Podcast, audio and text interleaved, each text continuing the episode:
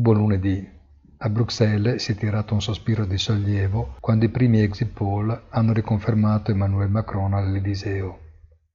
Per quanto meno probabile, una svolta destra francese avrebbe rappresentato un problema molto serio in via immediata per l'euro e per esteso per la BCE.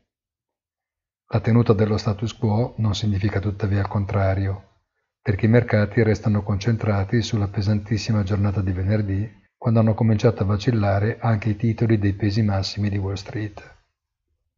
Anche se per le decisioni ufficiali della Fed è ancora necessario attendere una settimana e più, i membri del Federal Open Market Committee e il suo presidente Powell hanno ormai preparato il terreno perché il mercato non si debba sorprendere.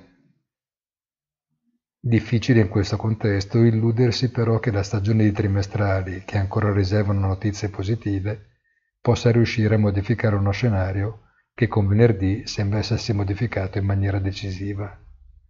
Buona giornata e come sempre appuntamento sul sito easy-finance.it.